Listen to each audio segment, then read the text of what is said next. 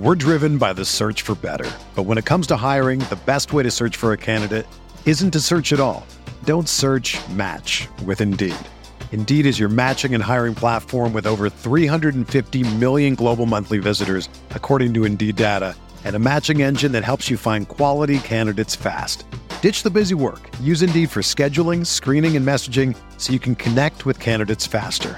Leveraging over 140 million qualifications and preferences every day, Indeed's matching engine is constantly learning from your preferences, so the more you use Indeed, the better it gets.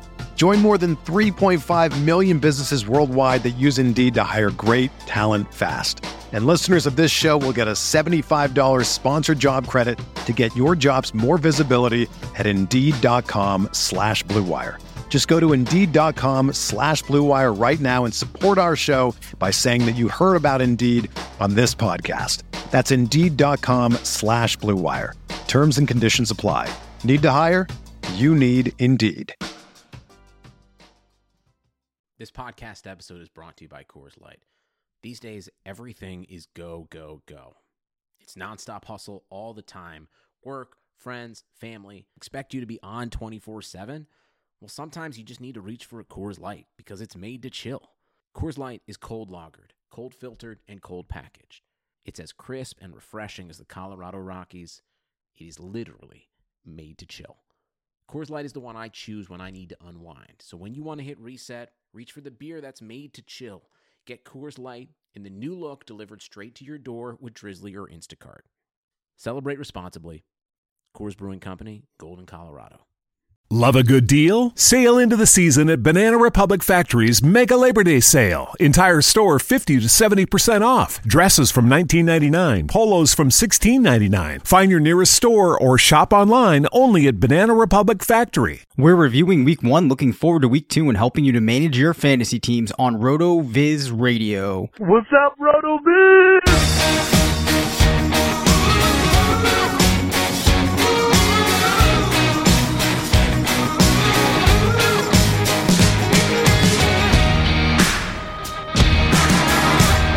I'm Dave Cabin, Senior Fantasy Analyst at RotoViz. This is RotoViz Radio, brought to you by MyBookie and Squad QL. I'm joined by Matthew Freedman, Editor-in-Chief of Fantasy Labs, part of the Action Network. Week one is nearly finished. We've had actual NFL games going on. How was week one for you, Matt? Uh, week one was pretty good. Um, it's funny because it's like we we know so much more than we did just a week ago. Yet at the same time, we still know relatively little. Like we have 16 different sample sizes of one, you know, so it's like, it's still hard to know exactly how representative all of that information is. But, uh, it's good to be back in the swing of things.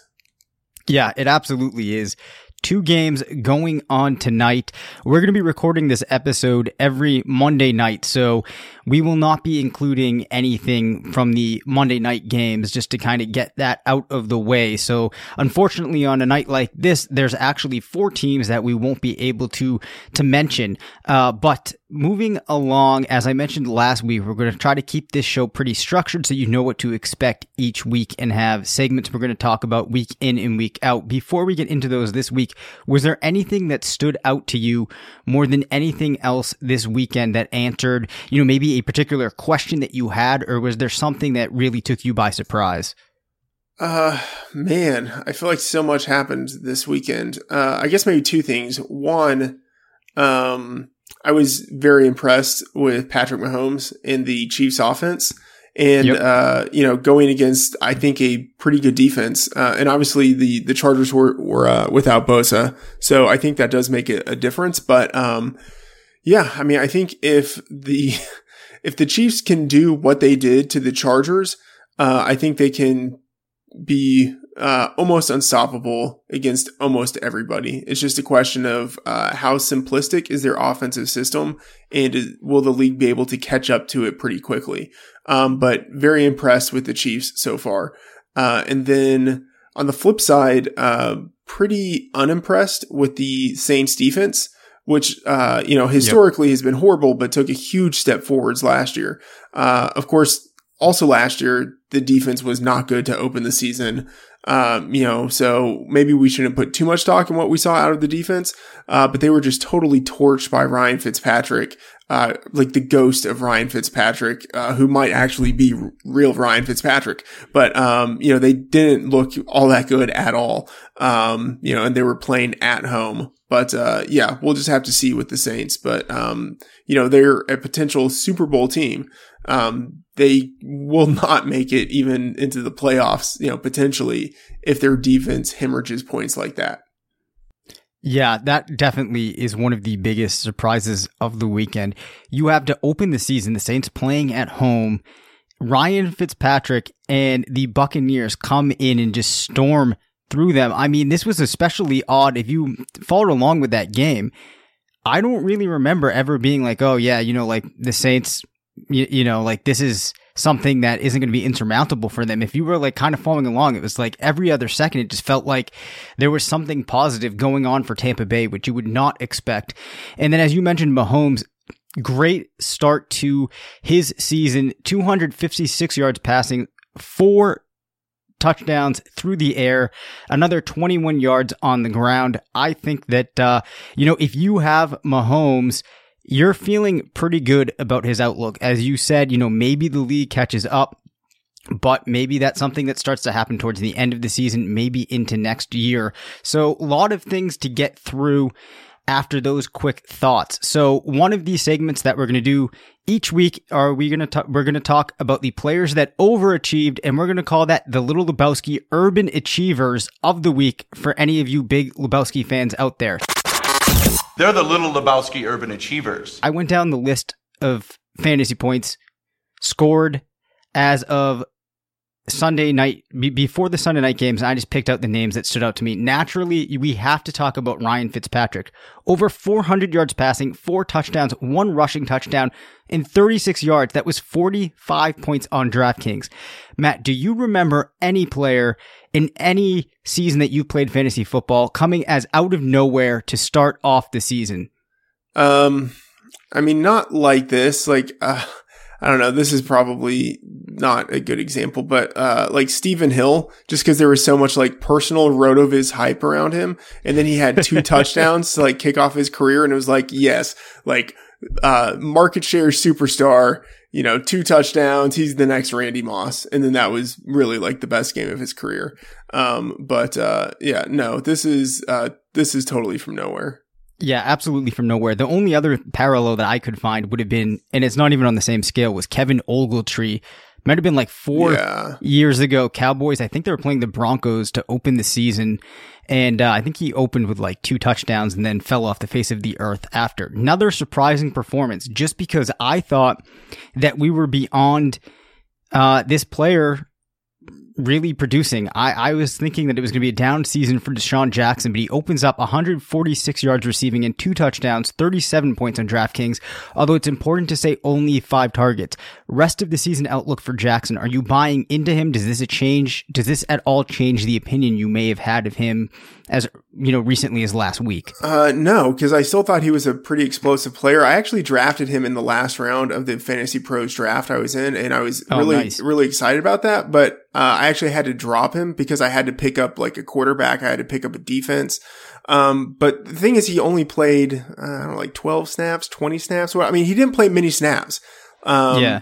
So, you know, and I think he's dealing with, uh, maybe like a potential hamstring, uh, thing. So like, uh, I- mean, obviously he's such an explosive player and everyone knows that. It's just a question of whether he's actually going to be reliable.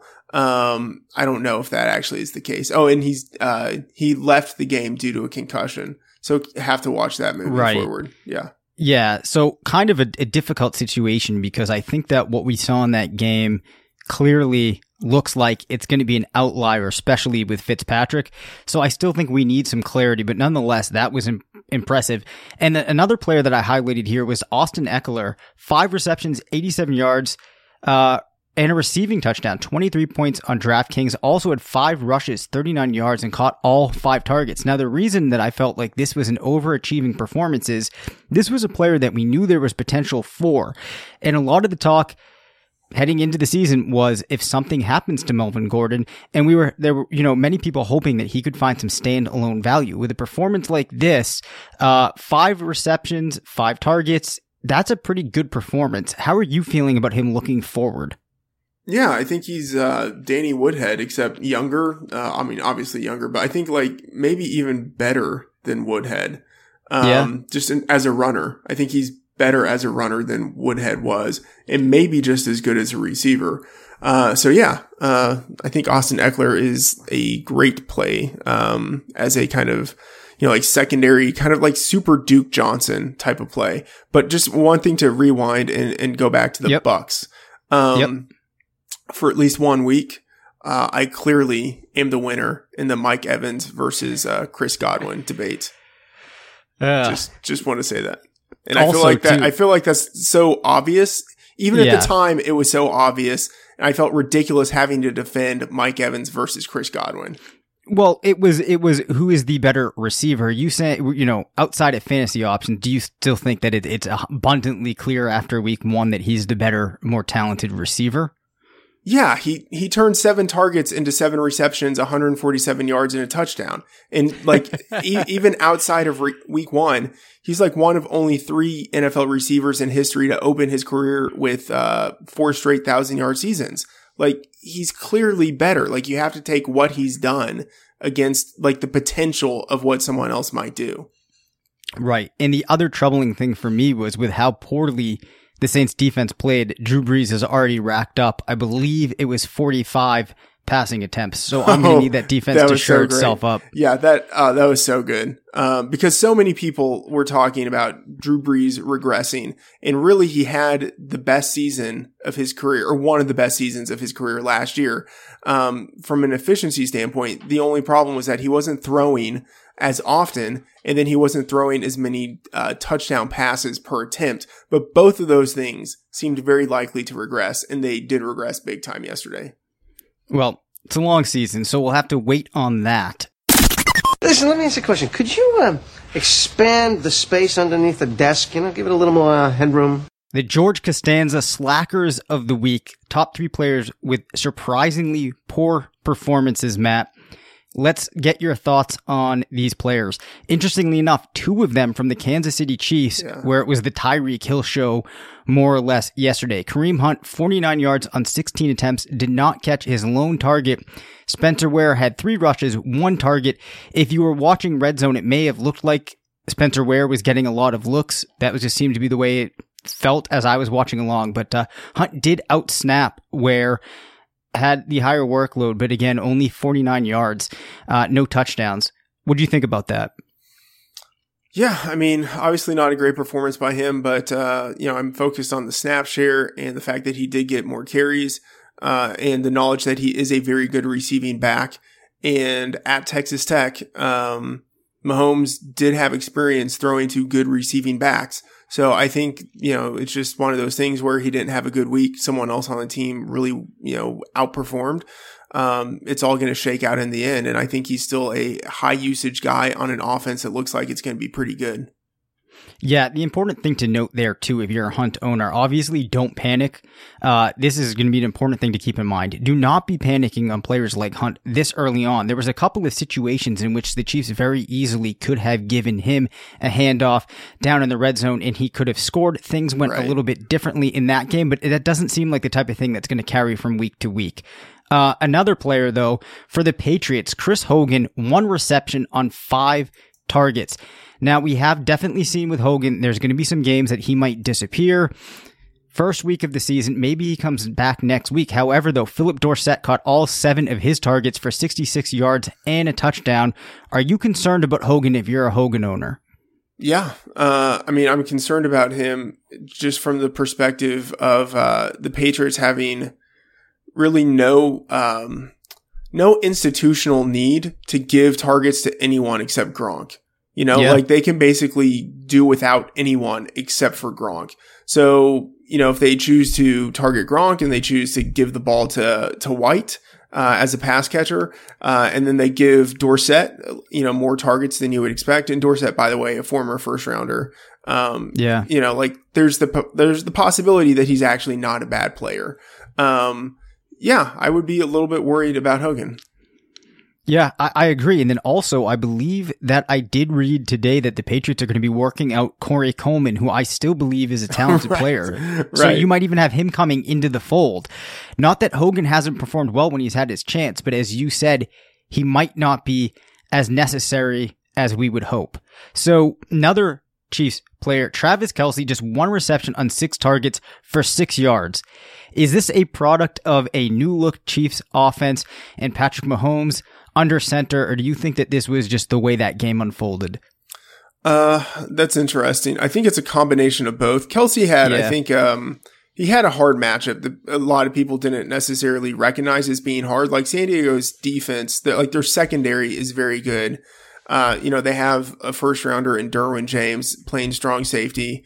Um, you know, they have, they have like excellent coverage for players who are like big like Kelce. Um, they don't have excellent coverage on guys like Tyreek Hill who can just run by them. So I think it's sort of this combination right. of a very good defense that was exploitable by a particular player who isn't Kelce. Uh, but then also, yeah, Alex Smith is not there and Smith prolifically targets tight ends, right? Mahomes, uh, I think he has the ability to target tight ends. It's just he's not Alex Smith and Alex Smith targets tight ends more than almost anyone. Right. So I think what you're looking at there is every week the offense isn't going to be clicking quite as well as it was this past week. You're not going to have Tyreek Hill with as many, you know, outstanding plays. And there are going to be situations that this team is going to get into where they are going to want to make Kelce a large part of the offense because he is a great weapon. So I think this was an outlier, but probably one of the most frustrating performances from any player in week one. Yeah, definitely. I mean, he had six targets. Um, yeah, that you know that's not insignificant. Just you know, right. he did absolutely nothing with them. And it's Crazy Joe Davola. This is from that kick from that Crazy Joe Davola. Yeah, uh, I did see. Crazy Joe Davola? What guy? Uh, what Crazy Joe Davola? Crazy Joe Davola. Oh my God, it's Crazy Joe Davola. So the Joe Davola crazy stat of the week, another Seinfeld reference there. We have to go back to Ryan Fitzpatrick. The highest possible QBR that a passer can achieve is 158. Fitzpatrick's was 156.25. If you started Jimmy Garoppolo, he put up a QBR of 45. Marcus Mariota just 36. Granted, Mariota was in a very disjointed game. Um, eh, let's take a minute though just to talk about what happened in there with Miami and Tennessee. Obviously, uh, you've probably heard the game took forever to play because there were so many weather delays. You had inclement weather. You had the breaks in the game. Do you think that it would be prudent for people not to read too much into the results of that game, or can we glean any information? Uh, no, I think uh, information is is uh, gleanable, if that's a word. Yeah. Um, no, I mean, I think Mariota is a guy who wasn't really developed his first few seasons in the league. Uh, and, um, you know, he takes hits and he's, you know, yet again in a new offense.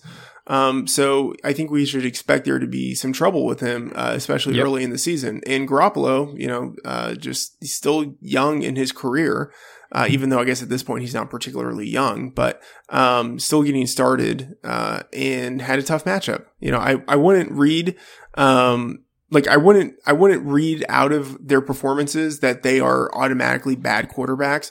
Although uh, yep. I could see Mariota being someone who continues to underperform, but um, it's just one week, and I think they were just you know in negative circumstances.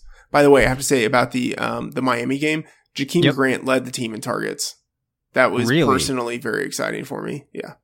That that's a great stat, Matt. So um I, I was unaware of that. So since you brought them up though, uh the with the wide receiving situation there, uh where do you slate him in on that depth chart? I'm assuming that you have Stills at one. Yeah, Stills is at one. Uh Amendola, yep. I think, is a very strong slot player. Um, you know, who deserves to be to be targeted. Uh, yep. But, you know, Grant played ahead of Albert Wilson. And DeVante Parker is going to come back at some point.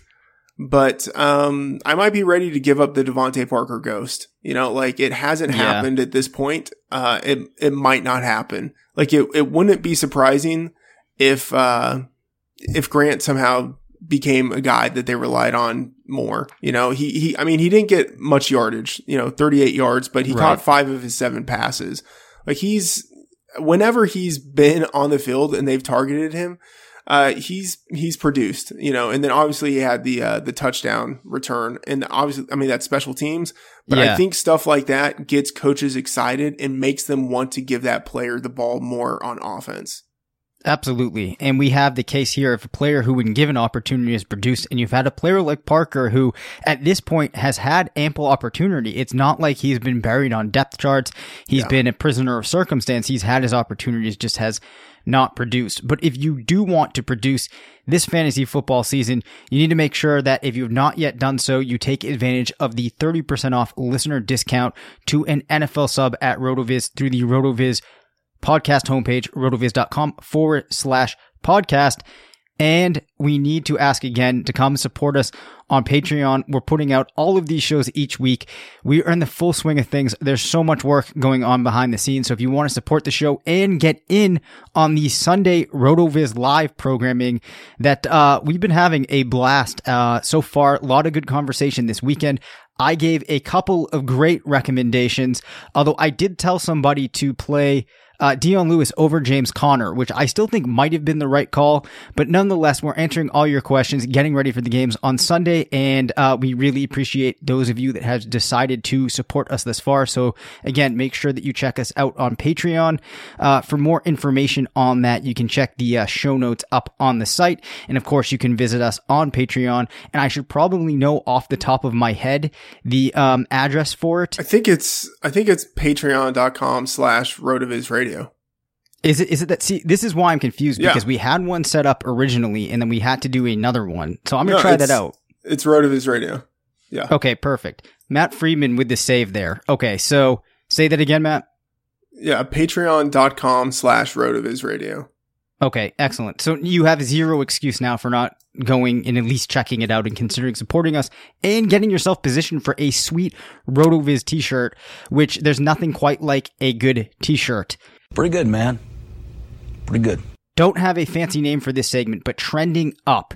I'm going to give you three names of players that I was impressed by, and I think it speaks well to their outlook for the season. We have to start off. Phillip Lindsay matches Royce Freeman at 15 rushes and 71 yards, and Lindsay takes two of his three targets for 31 yards and a touchdown. There's a lot of metrics pointing towards Lindsay being a great player. But with the capital that the Broncos spent on Freeman, it looked like it was going to be an uphill battle for him to not only get over Devontae Booker, but to also eat away at some of the work Freeman could have. What did you think? Yeah, Lindsay looked impressive, and uh, he He was did. good in his college career. You know, so Yeah. he's one of the guys who I can't remember what like what was his athleticism in his pro day. I, I don't remember off the top of my head, but I remember it was it was pretty good. Uh, not quite though as impressive as his college production was. Um, I'm gonna look that up though right now. If you want to I just mean, talk he's some more about it. he's a smaller guy. That's I think one of the the problems is that like uh, they gave him a lot of rushes, and I kind of don't see that living up. Right, so he had Mm-hmm. a a four four um forty time, and this is. This is coming from Player Profiler, uh, and so they adjust it. So it's obviously he. I think he ran like a four three eight, four three nine, um, but he's five seven and 184 pounds. Like I, I just can't see them possibly giving him 15 carries per week. Yeah. But he did carry a lot in college. So, you know, like there is the possibility of him just being a guy who, you know, I don't know, like Warrick Dunn esque can, uh, be small yet carry a very large load. So, you know, it's, it's possible, but, um, I still see Freeman as the guy who ends up, you know, getting the lion's share of the, uh, the rushing workload. But, Yep. uh, Lindsay clearly is a good receiving back. And I think he's carved out a, like a, a minimum role in that capacity. Yeah, so I think that people are going to be tempted, and this is probably going to be one of the major questions from this week. People are going to be tempted to go out and probably spend a lot on Lindsay uh, on their free agent auction bidding, perhaps use a waiver wire pick on him. For you, is he the type of guy that if you needed running back help, that you'd be willing to go for aggressively, or do you think that you should maybe wait and find a situation where we have a better picture, as this may have just been a fluke? Ooh, I don't know. Like, I don't see him being Tarik Cohen from last Yeah. year. Like, you had that big week one performance. Um, and they're kind of similar, I think, like, uh, Right. in terms of like their build and their skill set. Um, I mean, I guess it just, if you have the waiver money to spend and there's really no one else out there, then I guess spend it. But, um, I don't see him being like a potential lead back. I, I think, you know, Right. he's going to be someone who has peaks and valleys. And, um, I don't think that's going to be something that you actually end up using, uh, in your starting lineup because you're not going to Yeah. be able to depend on him. So then kind of like, why would you add him? Right. The other thing too is they have a good group of receivers. I think with Cohen it was a little bit different last year. That offense as a whole did not have a whole lot of depth, and he could bring an element that Jordan Howard definitely does not have. Now we know that Freeman definitely can rush. We believe he's solid as a receiver too. So I think I'd be a little hesitant to go and spend a crazy portion of my budget on uh, going after Lindsay. Obviously, if you can get him for a more moderate price, then I would consider it. But I don't think that if you're planning on taking a shot at one running back this season, that he's the one to do it on. Another player I was impressed by, despite the fumble problems, Nyheim Hines saw five rushes and nine targets. I think the nine targets is the item that you want to focus on. Converted seven, only saw 33 yards, and Marlon Mack didn't play, but nonetheless, I thought that this was some signs of him trending upward. Yeah, and you know they invested draft capital in him. Uh, he is just in terms of his skill set, like a um, like a CJ Spiller type of player, in that he does have good speed. Uh, he does have that uh, kind of versatile skill set as a you know a receiving guy who can return punts uh, and maybe do a little bit of damage as a runner. Um, but you want to get him out in space, not like someone you would run up the middle. But uh, yeah, he has the ability to be, I think, a very good complementary back. Yeah, I, I agree. Now, we'll obviously want to pay attention to what happens when Mack does get back into the fold, but I think given the fact that he got the nine targets, it's clear that the team has recognized they can definitely use him in the passing game. Final guy that I feel is trending up. This is a name that's not going to come out of left field, but Corey Davis saw 13 targets, though his total output on the day might not have been as high as you would like for 13 targets. I did think that it was encouraging. And with unfortunately Delanie Walker now out for the season, I think that creates even more of a need for the team to use Davis. Yeah, totally agree. Um, obviously sucks for Delanie Walker. Yeah. Um, but yeah, I think Davis is a guy who now has a locked in target floor. Um, so yeah, we'll just have to see what that offense looks like, whether those targets actually mean anything. Um, but yeah, he's someone you definitely want on your roster. Like if you can get him for, for cheap, like, you know, in a trade with someone who doesn't really know stuff, like someone who looks at, uh, box score instead of usage and snaps and targets and things like that. Um, if you have the opportunity to trade for him, I think he's someone to target. Yeah, definitely. And I would think also, in addition, if you have spots at the end of your bench and there's any um, of the other tight ends receivers available, they're definitely worth going for. Um, perhaps Tajae Sharpe is available, Taywan Taylor. Maybe I'm assuming that Rishard Matthews is probably owned, but I would look at that as well. Moving along, three players on the decline guy that we had talked about uh, early on in the podcast during the summer. Kenyon Drake averages 3.4 yards per carry to Gore's 6.8. Granted, odd game, but is that a problem, Matt? Uh, yeah, I think it's a problem to the extent that, um, they will continue to give Gore, uh, carries. I don't know Yep. if they will take away many more of Kenyon Drake's carries, but they're not going to take carries away from Gore, which I think is the, the bigger problem.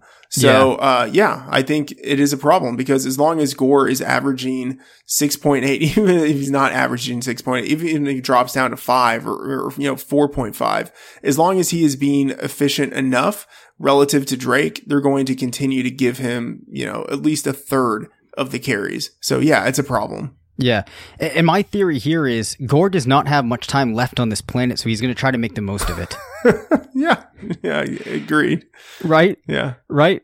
Yeah, he's got to. Um, Allen Hurns, just three targets. Dak Prescott, just 171 yards, no touchdowns. Cowboys looked awful. Uh, just steamrolled by the Panthers. Cole Beasley out targets Allen Hurns. I'm not sure if this is an offense outside of Zeke Elliott that you want much of a part of if you're a fantasy gamer out there. Any thoughts on Hurns? Uh, no, I I don't No, want I him. mean, at, yeah, I, I don't want him on any of my teams or on the Cowboys. Um, Yeah. you know, it's just yeah, it's a horrible situation. Yeah, I think you know Zeke is the only guy on this team that you really want. I think there had been some hope for Prescott, especially because of his running ability. Uh, and maybe they get, you know, I don't know, maybe they turn things around. Um, maybe the, you know, wide receiver unit can cobble together enough production and maybe Gallup really develops, but I, I just don't see it happening. Yeah, I, I don't see myself going after any of the Cowboys anytime soon unless something changes. Then the third player that I was discouraged about was Giovani Bernard. Just one rush, one target. Joe Mixon looked very good. It's his backfield, isn't it, Matt? Yeah, I mean, yeah, it's I guess uh, you know, to uh every end there is a beginning. So, you know, for Giovani Bernard it sucks, but for everyone who has Joe Mixon, this is the dream. So, um, yeah. What is dead may never die. Oh, wow. I love it. So, can we drop Gio? Yeah, I mean, Yeah. I, I don't know. I mean, yeah, I think you can drop him, but it, it wouldn't be surprising if at some point they started to work him back in, or if Mixon got injured, and if you know Yeah. if that happens, then Gio is like an every down guy. Whereas you know in in a lot of other backfields, if the lead guy gets injured, you I mean you might have an idea of who's going to be the next backup, but that guy might not actually be a lead back. But I think Gio would. Yep. Okay.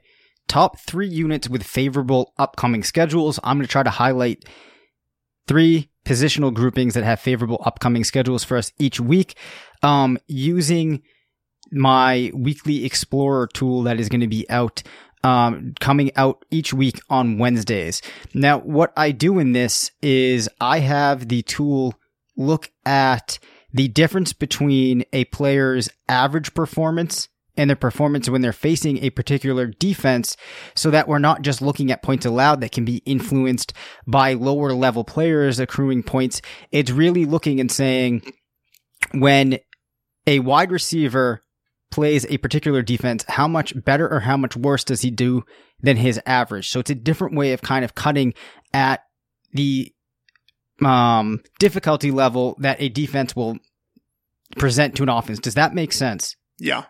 Okay, so I did not pull in week one data um, at this point because kind of what the tool does is it needs two data points. It needs week one and week two of the season. So we're going off of last year.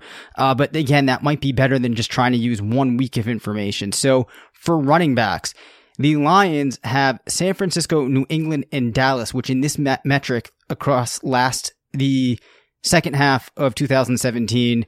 Uh, San Francisco is 29, New England 21, Dallas 12. The Lions game is going on right now, so I can't speak to what shook out there, but that might be encouraging if you are an owner of a Lions running back.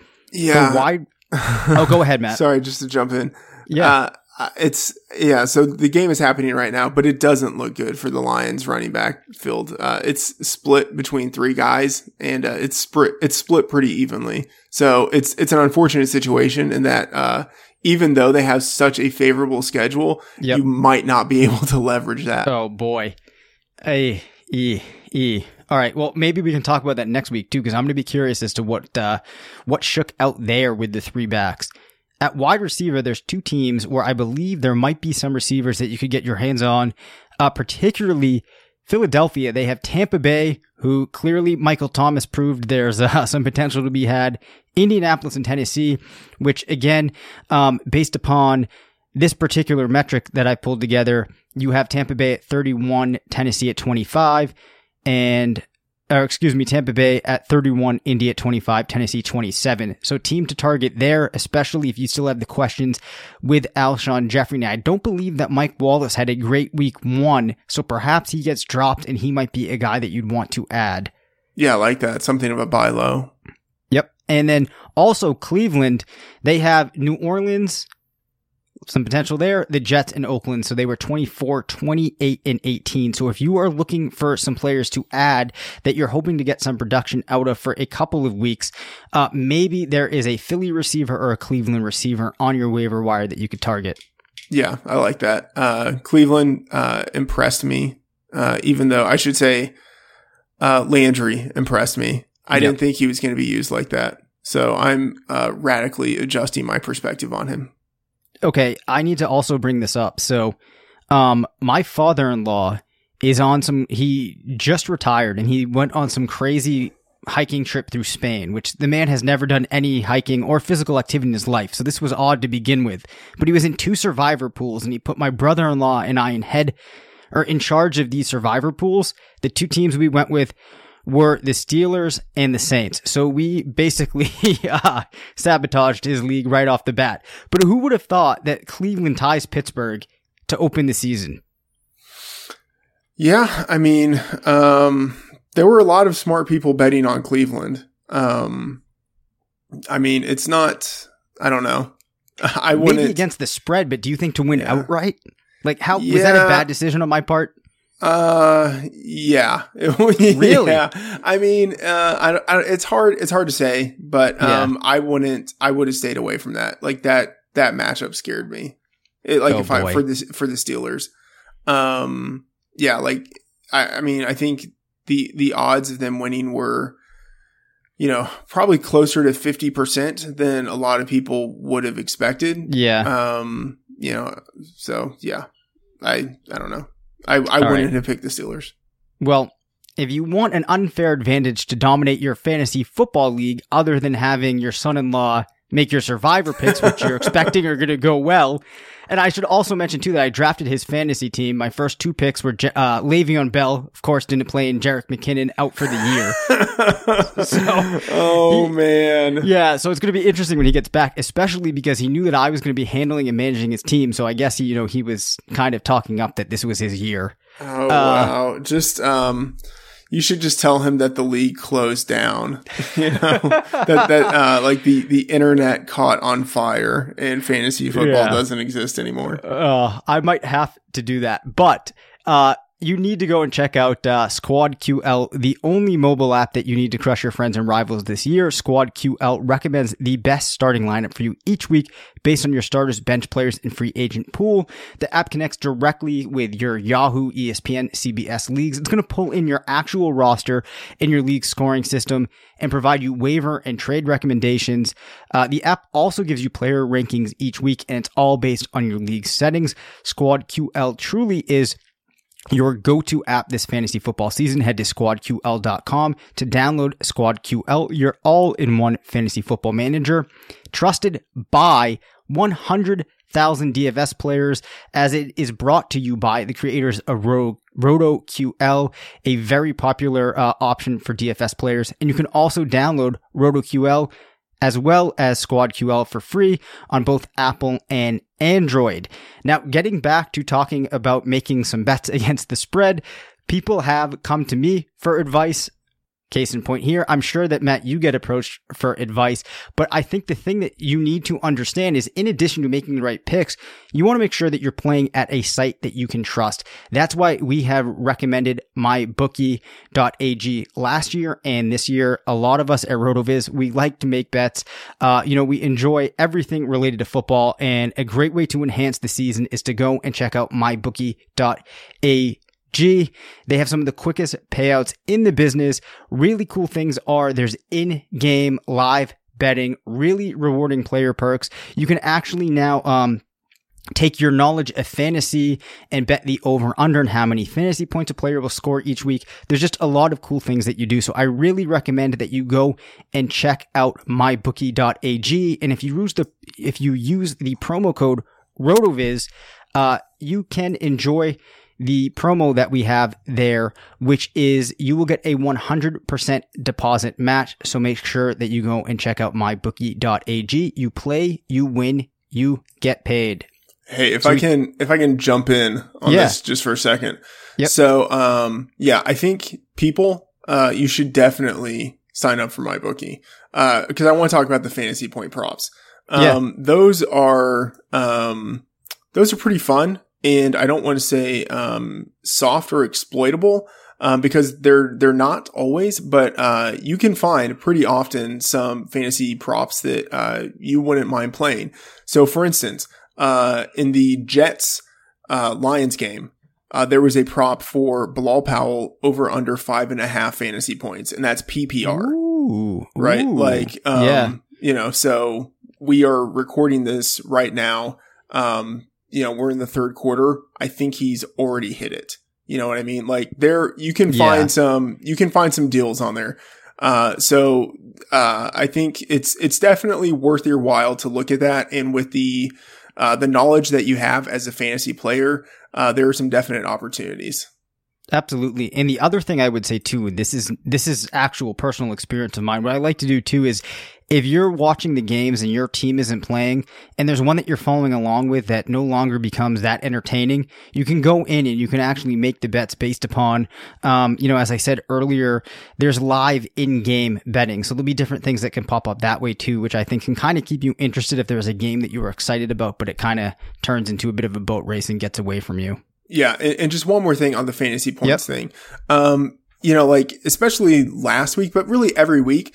Let's say you have maybe I don't know ten or or twelve players that you like, and you think they provide value, and you're looking to build your DFS team or whatever it is, but you can't fit all of those players in. And uh, it's possible that you can find them with uh, fantasy point props where they offer value. So it's like a way of being able to get exposure to players you want um, without necessarily like having a suboptimal lineup. Yeah, that's savvy as well. Um, I like that a lot. So clearly, you need to go check out mybookie.ag. Hey, sports fans, football season's here, and it's time to get in on the action with MyBookie. MyBookie is the industry leading sports betting website that offers real Vegas odds on football, baseball, and all your favorite sporting events. You can take a side, the total, or even fantasy points props. MyBookie lets you bet online and win big. Did the game already kick off? Don't sweat it. MyBookie has in game live betting on every major league and event even esports. There's no better time to join MyBookie than today. Go to MyBookie to open an account and start winning. Use promo code CHAMPION when you register for your account and get a 100% sign up bonus up to $1,000 on your first deposit. Bet today. Visit MyBookie's website or call 844 866 2387. That's 844 866 2387. Check them out today and use promo code CHAMPION for a 100% bonus. Terms and conditions apply for entertainment purposes only. Void where prohibited. Oh man! Strong right slot, Z right. Spider 2Y banana Z over. And let's keep this moving along, Matt. Top three units with difficult upcoming schedules. Um, we are going to mention first the Baltimore wide receivers. Though they had a field day against the Bills, they have a bit of a brutal stretch going against Cincinnati, Denver, and Pittsburgh, who closed last season 5, 12, and 2. So though you might be very jazzed up about that receiving core, you might want to pump the brakes a little bit for the next three weeks. Yeah, I mean, I would, I would buy it. Although I'm still like a John Brown truther, so um, you know, I'm just gonna say he's still gonna get his. Yeah. All right. Then Tampa Bay, their wide receivers too also had a great day, but they're going to be facing Philadelphia, Pittsburgh, like the Ravens, and then also Chicago, who went 14 2 and 4. Uh, so another thing you're going to want to watch out for there. And I must admit that I actually, well, was looking through these, uh, did not bring in a third team for this week. So, uh, my bad there. That's But- super embarrassing. Super. Well, I mean, ghost, hey, it's the ghost team. It is. Hey, listen, this is proprietary information people are getting right here. So I don't feel bad or embarrassed if we're only giving out two. That's true. Uh, perhaps the part of the show I'm looking the most forward to Freedman's number one waiver priority. He gets his own segment. Why would this be a part that anyone looks forward to? Um, Because I just honestly- want to. Yeah, go A couple of reasons. One, we know that you don't prepare for the show. So I don't know if you even knew that this was coming. Uh-huh. And two, if you didn't, I want to just hear the uh, magic of you pulling somebody out of the, you know, a rabbit out of the hat. Uh, okay, so uh, if you look at the list of players available, it's kind of not that appetizing. Like quarterback, you don't. I think should. I don't think you should focus on it that much. So, for instance, if Patrick Mahomes actually happened to be out on waivers, then I think he's someone you want to grab. Um, but it's not as if you're going out there to get Fitzpatrick. Like I think you're probably either you have a starting quarterback you're comfortable with, or you're looking to stream the position.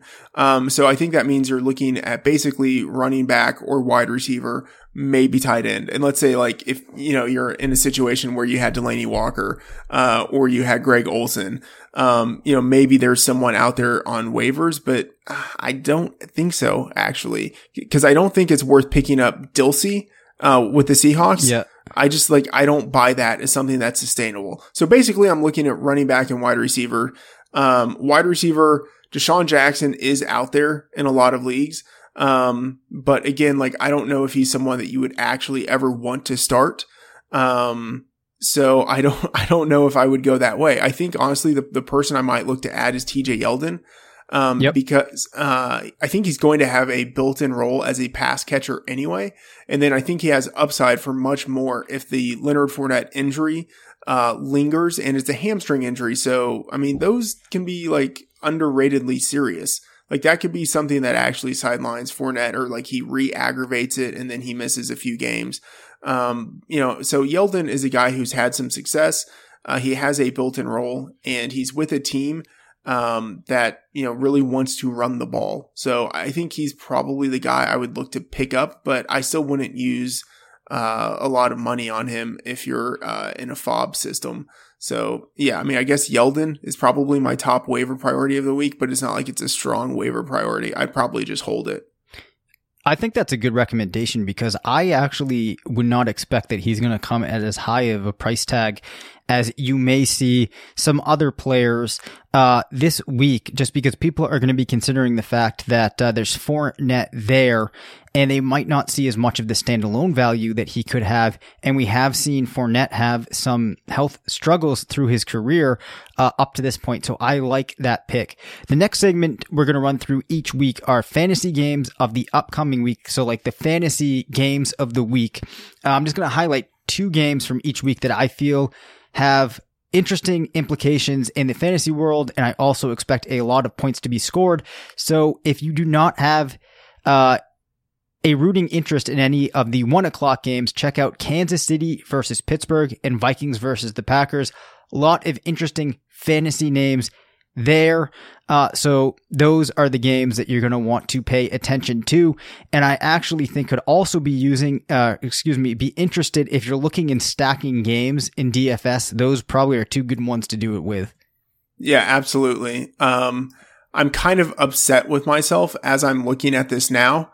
Uh, Kansas, uh, like Chiefs at Steelers, I believe that opened at 50 and now it is at 53 for the over under Ooh, and, yeah. uh, highest, highest, uh, total of the week, uh, total shootout potential. Um, Steelers at home are just a very different team than on the road. And, uh, Kansas City has a very exploitable defense. Uh, and their offense, uh, you know, we talked about earlier, uh, very Yep. impressed with them. So I think that clearly is a game with all sorts of fantasy goodness. And then Vikings at the Packers, that is a really interesting matchup. Uh, you know, like a tough matchup, I think, for a less than ideally mobile Rodgers, uh, Right. going against, you know, a very good defense, uh, in the Vikings. Yep, absolutely. And then our final segment, uh, or our final segment that you're probably going to be interested in. This we are calling the tough call. So each week we're going to take one listener to voicemail, email, tweet, anything like that in which they in which the person sending it in describes a tough position that they are in as a fantasy owner. We're going to talk through the answer. We're going to try to frame these and pick questions that are going to be relevant to all owners, uh, not just a, you know, not just the particular team. So I like the question that we got from Albano Commando on Twitter, which is if you have number one waiver priority in a non free agent auction bidding league, do you hold it for first dibs on a backup running back after season ending injury, uh, or risk being at the disadvantage in picks pickups before them for context? Use it now on a guy like Lindsay or hold in case Gurley or DJ go down and you can get their backups with instant production. So Yeah. you're not in a free agent auction bidding league. You have the number one waiver priority. I think it's too early to use it yet because I expect that there will be a point where there's a more obvious uh, situation, a situation where you have a much higher probability of that player returning. It's a little too early for me. Do you think differently, Matt? No, I agree. Yep. And I think that if you were going to use it this week, I don't know if Lindsay or Yeldon is the type of guy that you want to go for because we see it every season at some point between now and probably week six, there's going to be a major shakeup at the position. Uh, so I would be holding off there. And the final segment, uh, well, actually, we have time for, I'm going to say two bonus round questions, Matt. Okay. Um, if Olsen is out for significant time, which I think it looks like Greg Olsen, he's going to be any um buddy on the Panthers offense that you're looking to now, or do you, how do you you know see that shaking out? Is that just going to affect players that we might already own, or is there anybody that you would target? No, I wouldn't look to add anyone. Uh, I think obviously it's a boon for Funchess. Uh, he Yep. was at his most productive last year when Olsen was out. Um, so yeah, and I mean Funchess is kind of like a small tight end. Um, just I mean, it's, Yeah. even in terms of like his college like usage, at one point he was a tight end. So uh, yeah, I think it's probably the best for Funchess, and uh, it you know, but I don't think it's going to mean that any of the other wide receivers uh, get a lot of extra targets, maybe just a little bit, but not enough really to make me view them any differently. Yeah, I'm with you there. So another tight end injury that we talked about earlier, Delanie Walker. We didn't actually mention that Jonnu Smith, who I actually liked as a prospect a fair amount, was behind him on the depth chart. What do you think of Smith? Do you think that he's a guy that we should look at uh, as a considerable maybe streaming option each week now? Yeah, I mean, he's definitely interesting. I think it's just a question of like, we need to have some time to see how they're going to use him. Like, if they're going to basically pretend that he's another Delanie Walker, then that's really valuable. I just don't know if they're going to use him in that way. Like, I could see a lot of Delanie's targets being split up between, you know, two or three other guys with just like a little like vestigial amount going to Jonnu. Oh my gosh, I'm so excited that you just used the word vestigial. Yeah, I don't know where that came from. Yeah, that was a, real odd way to arrive at that. But I feel like uh, you're one of the few people that I converse with routinely who would uh, use that word, and I appreciate that. Yeah. Because I've been told before that sometimes the way that I phrase things, I'm the only person on earth that would ever go about it that way. But I think that, you know, right there, that was an example that there are people like Matt Freedman out there who would do the same. Yeah, there, there are other weird people like you on the planet. I, I Yeah. happen to be one of them. Yep. Yeah, hey, it's, it's great company to be in. yeah. The Monday Night Challenge, uh, very simply to close off the show each week, we are going to pick the winner of the upcoming, well, against the spread. Um, we're going to pick the winner against the spread of the upcoming Monday night game. We're going to track it throughout the season, see who does better. So next Monday night, you have the Bears minus two and a half at home facing off against the Seahawks. I have my pick. Who are you going to go with? Okay. So, uh, I, I don't want to quibble too much about this number, but I believe I, I should- searched very quickly. If you have the more official number, we can yeah, go with that. right now it's at minus three, which I think I think does make a difference. Yeah, that and does, actu- actually. And, and last night I actually grabbed it at uh at three and a half. So you can probably see where I'm going with this. I'm going easily with Seattle. Um, so three and a half was easy for me to grab it last night. If it's out there still at three, uh, and you can find it, I think at my bookie at three right now, I would grab that there. Uh, two and a half is much less certain. Um, but I think I would still go, uh, with Seattle. If I had to choose a side, I would go with Seattle with that number. I'm actually going to go then Chicago to oppose you so that we can get off. Well, you don't, I mean, the thing is, with- if you, if you actually like Seattle, take Seattle. No, no, I know that. I actually was originally going to go Chicago with the two and a Okay. half, but now I felt like that was my pick. Even though it's three, I'm going to stick with it. Okay. All right. Yeah. So you have that down. You have Freedman on Seattle. I have the Bears to cover. Any closing thoughts, Matt, before we shut things down after week one? Uh, sign up for my bookie with the promo code RotoViz. Oh wow, well played. And I'm also going to urge you too to make sure that you, uh, in addition to supporting my bookie, uh, you come and support us on Patreon and you get in on that Sunday show. A lot of good content coming out there, a lot of good conversations, and we're really having fun with it. So again, thanks for tuning in. We're going to be here every week during the regular season, breaking things down in the same format that we did tonight. I'm Dave Cabin. You can follow me on Twitter at Dave. My co-host was Matthew Freedman, who you can follow at Matt F the Oracle. Don't forget to call in to 97925 7628. Shoot us an email or tweet us and give us your tough calls of the week. This has been RotoViz Radio. Please subscribe to the podcast, leave us a review, and be sure to tune in next week. And remember, it's not a fantasy if you believe it. Thank you for listening to RotoViz Radio. Please rate, review, and contact us via email at rotovizradio at gmail.com. Follow us on Twitter at RotoViz Radio and support the pod by subscribing to RotoViz at a 30% discount through the listener homepage at rotoviz.com forward slash podcast.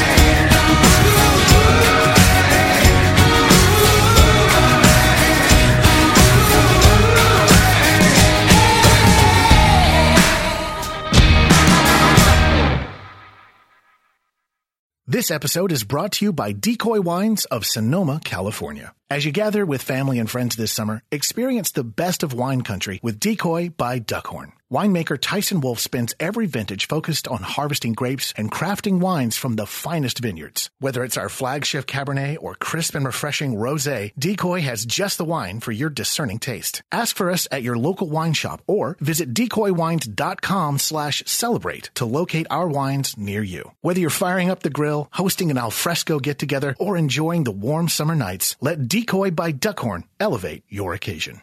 Love a good deal? Sail into the season at Banana Republic Factory's Mega Labor Day Sale. Entire store 50 to 70% off. Dresses from 19.99, polos from 16.99. Find your nearest store or shop online only at Banana Republic Factory. Sugar Ray Leonard, Roberto Duran, Marvelous Marvin Hagler, and Thomas Hearns. Legends, whose four way rivalry defined one of the greatest eras in boxing history. Relive their decade of dominance in the new Showtime sports documentary, The Kings, a four part series premiering Sunday, June 6th, only on Showtime. Whether you're a world class athlete or a podcaster like me, we all understand the importance of mental and physical well being and proper recovery for top notch performance. That's why I'm excited that Unifyd Healing is sponsoring podcasts on the Blue Wire Network. Unifyd Healing is a new and super innovative global network of wellness centers powered by Energy Enhancement System, or EE System. If you haven't heard of the EE System yet, then you'll want to listen up. This technology promotes wellness, deep relaxation, purification, and rejuvenation. Wherever you are across the globe, access to a center is easy and affordable. Interested in experiencing the EE System technology for yourself? Go to unifydhealing.com slash bluewire to learn more and find a center near you. That's unified, U-N-I-F-Y-D, healing.com slash bluewire. No material or testimonials on the Unifyd Healing website are intended to be viewed as medical advice or a substitute for professional medical advice, diagnosis, or treatment. Always seek the advice of your physician or other qualified healthcare provider with any questions you may have regarding a medical condition or treatment and before undertaking a new healthcare regimen, including EE system.